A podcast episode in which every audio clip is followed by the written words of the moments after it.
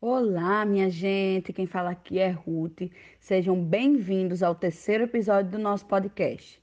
Olá, pessoal, aqui é Júlia e estou aqui para contribuir juntamente com Ruth neste episódio. Isso aí, essa aqui é a nossa amiga Júlia, está fazendo uma participação bem legal hoje conosco. Nesse episódio que nós vamos falar sobre a natureza no cotidiano. Antes da gente começar a falar desse tema, roda a vinheta.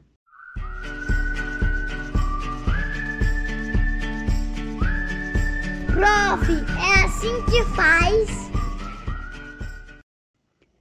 No episódio anterior, nosso amigo Lucas falou sobre métodos de ensino que tragam significado para a vida dos alunos e que esses significados se dão, maior parte das vezes, pelas coisas que os alunos reconhecem como do seu cotidiano, do seu contexto, da sua realidade.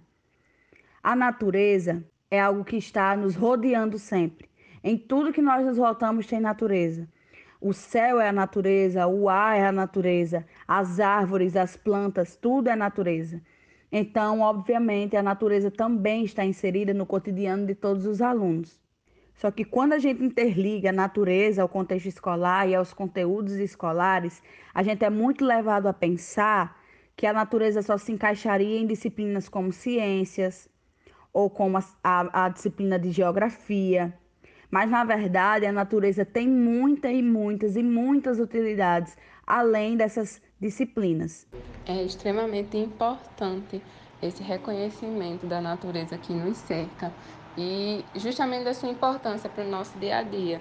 E que dá para utilizar ela, sim, em várias aulas, não só de ciências como de geografia, de fato, porque, por exemplo, você pode utilizar uma árvore antiga para falar sobre história também, sobre a história da cidade, etcétera.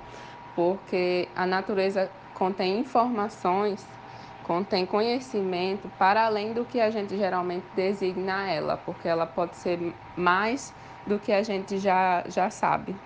Justamente. E assim como também nós já estudamos, né, sobre materiais concretos e manipuláveis, é, a natureza é esse tipo de material.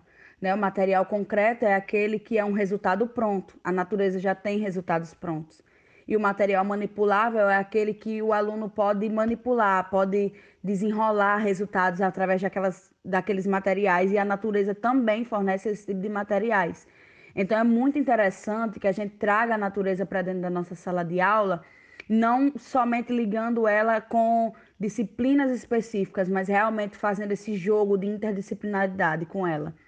Vygotsky, no seu livro A Formação Social da Mente, na página sessenta e cinco, diz: como discuti nos capítulos anteriores, um aspecto especial da percepção humana que surge muito cedo na vida da criança é a assim chamada percepção dos objetos reais, ou seja, não somente a percepção de cores e formas, mas também de significados.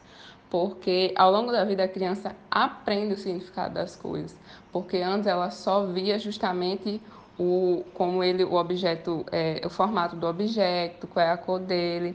Mas, novamente, usando o exemplo da árvore, ao longo do desenvolvimento da criança, ela vai atribuindo significado a essa árvore, descobrindo que ela produz oxigênio, que ela é necessária para a manutenção do meio ambiente, e etcétera. Coisas que, no caso, não faz com que o objeto seja só um objeto distante. No caso, ela não entende sua funcionalidade, mas sim atribui um significado a esse objeto. Então, assim como já foi falado aqui, a natureza é indiscutivelmente um desses materiais concretos, materiais manipuláveis. A natureza realmente se encaixa totalmente nessa perspectiva de objetos reais, porque ela é capaz de trazer um aprendizado significativo, porque ela é algo vivo para os alunos verem, sentirem, manipularem, aprenderem e criarem suas percepções e construírem seus conhecimentos acima dela. É, eu vou citar aqui alguns exemplos de algumas aulas do estágio que nós participamos, inclusive eu e Ruth, enquanto dupla. E é, tivemos uma aula de geografia sobre paisagens, que as crianças, pelos conhecimentos pessoais que elas têm, né, que elas vão adquirindo ao longo da vida delas, elas é, puderam compreender o conteúdo. É sem precisar de muito esforço nosso como professoras, por causa que justamente já partia do conhecimento prévio que elas tinham, e a partir desse conhecimento prévio havia também essa, esse estímulo para a produção de mais conhecimento. E tivemos uma aula de arte super divertida sobre gravuras, que representamos a gravura fazendo uma folha seca como carimbo. No caso, eles pegavam as folhas de árvores ou folhas que eles encontravam, pintavam ela e colavam assim na folha para ficar a marca da tinta e depois tiravam a folha, que no caso ficava a tinta representando o formato da folha e a partir daí elas construíam desenhando uma árvore. E essa atividade de artes foi super simples, né? A gente só precisou de tinta, da folha seca que se encontra em qualquer quintal, em qualquer canto de rua, é, da folha de papel e a coleção mesmo para desenhar o tronco. Sem falar também sobre a possibilidade de criar contos, fábulas, poemas, textos assim que as crianças gostam, né, de, de, de ouvir, gostam de interagir com esse tipo de texto, é, por meio da natureza, né? É, colocá-las para observar a natureza e criar é, a sua narrativa acima daquilo que elas estão vendo, daquilo que elas estão, daquilo que elas estão percebendo da natureza, diante daquilo que elas estão percebendo o funcionamento. Então, assim, isso vai desenvolvendo a criatividade, estimula a criatividade e também estimula a articulação textual da criança, e isso é muito legal. E agora eu vou lançar o desafio do prof. É, professor, nesse desafio, é, nós estamos aqui para propor ao menos duas aulas com essa temática, no caso a temática natureza e as diversas formas que você pode aplicar essa temática, de acordo com algumas dicas que nós já demos aqui e que vocês podem também usar a criatividade e o conhecimento de vocês para produzir essas aulas. É, pode ser em qualquer disciplina, o importante é que sejam duas aulas para cumprir o desafio.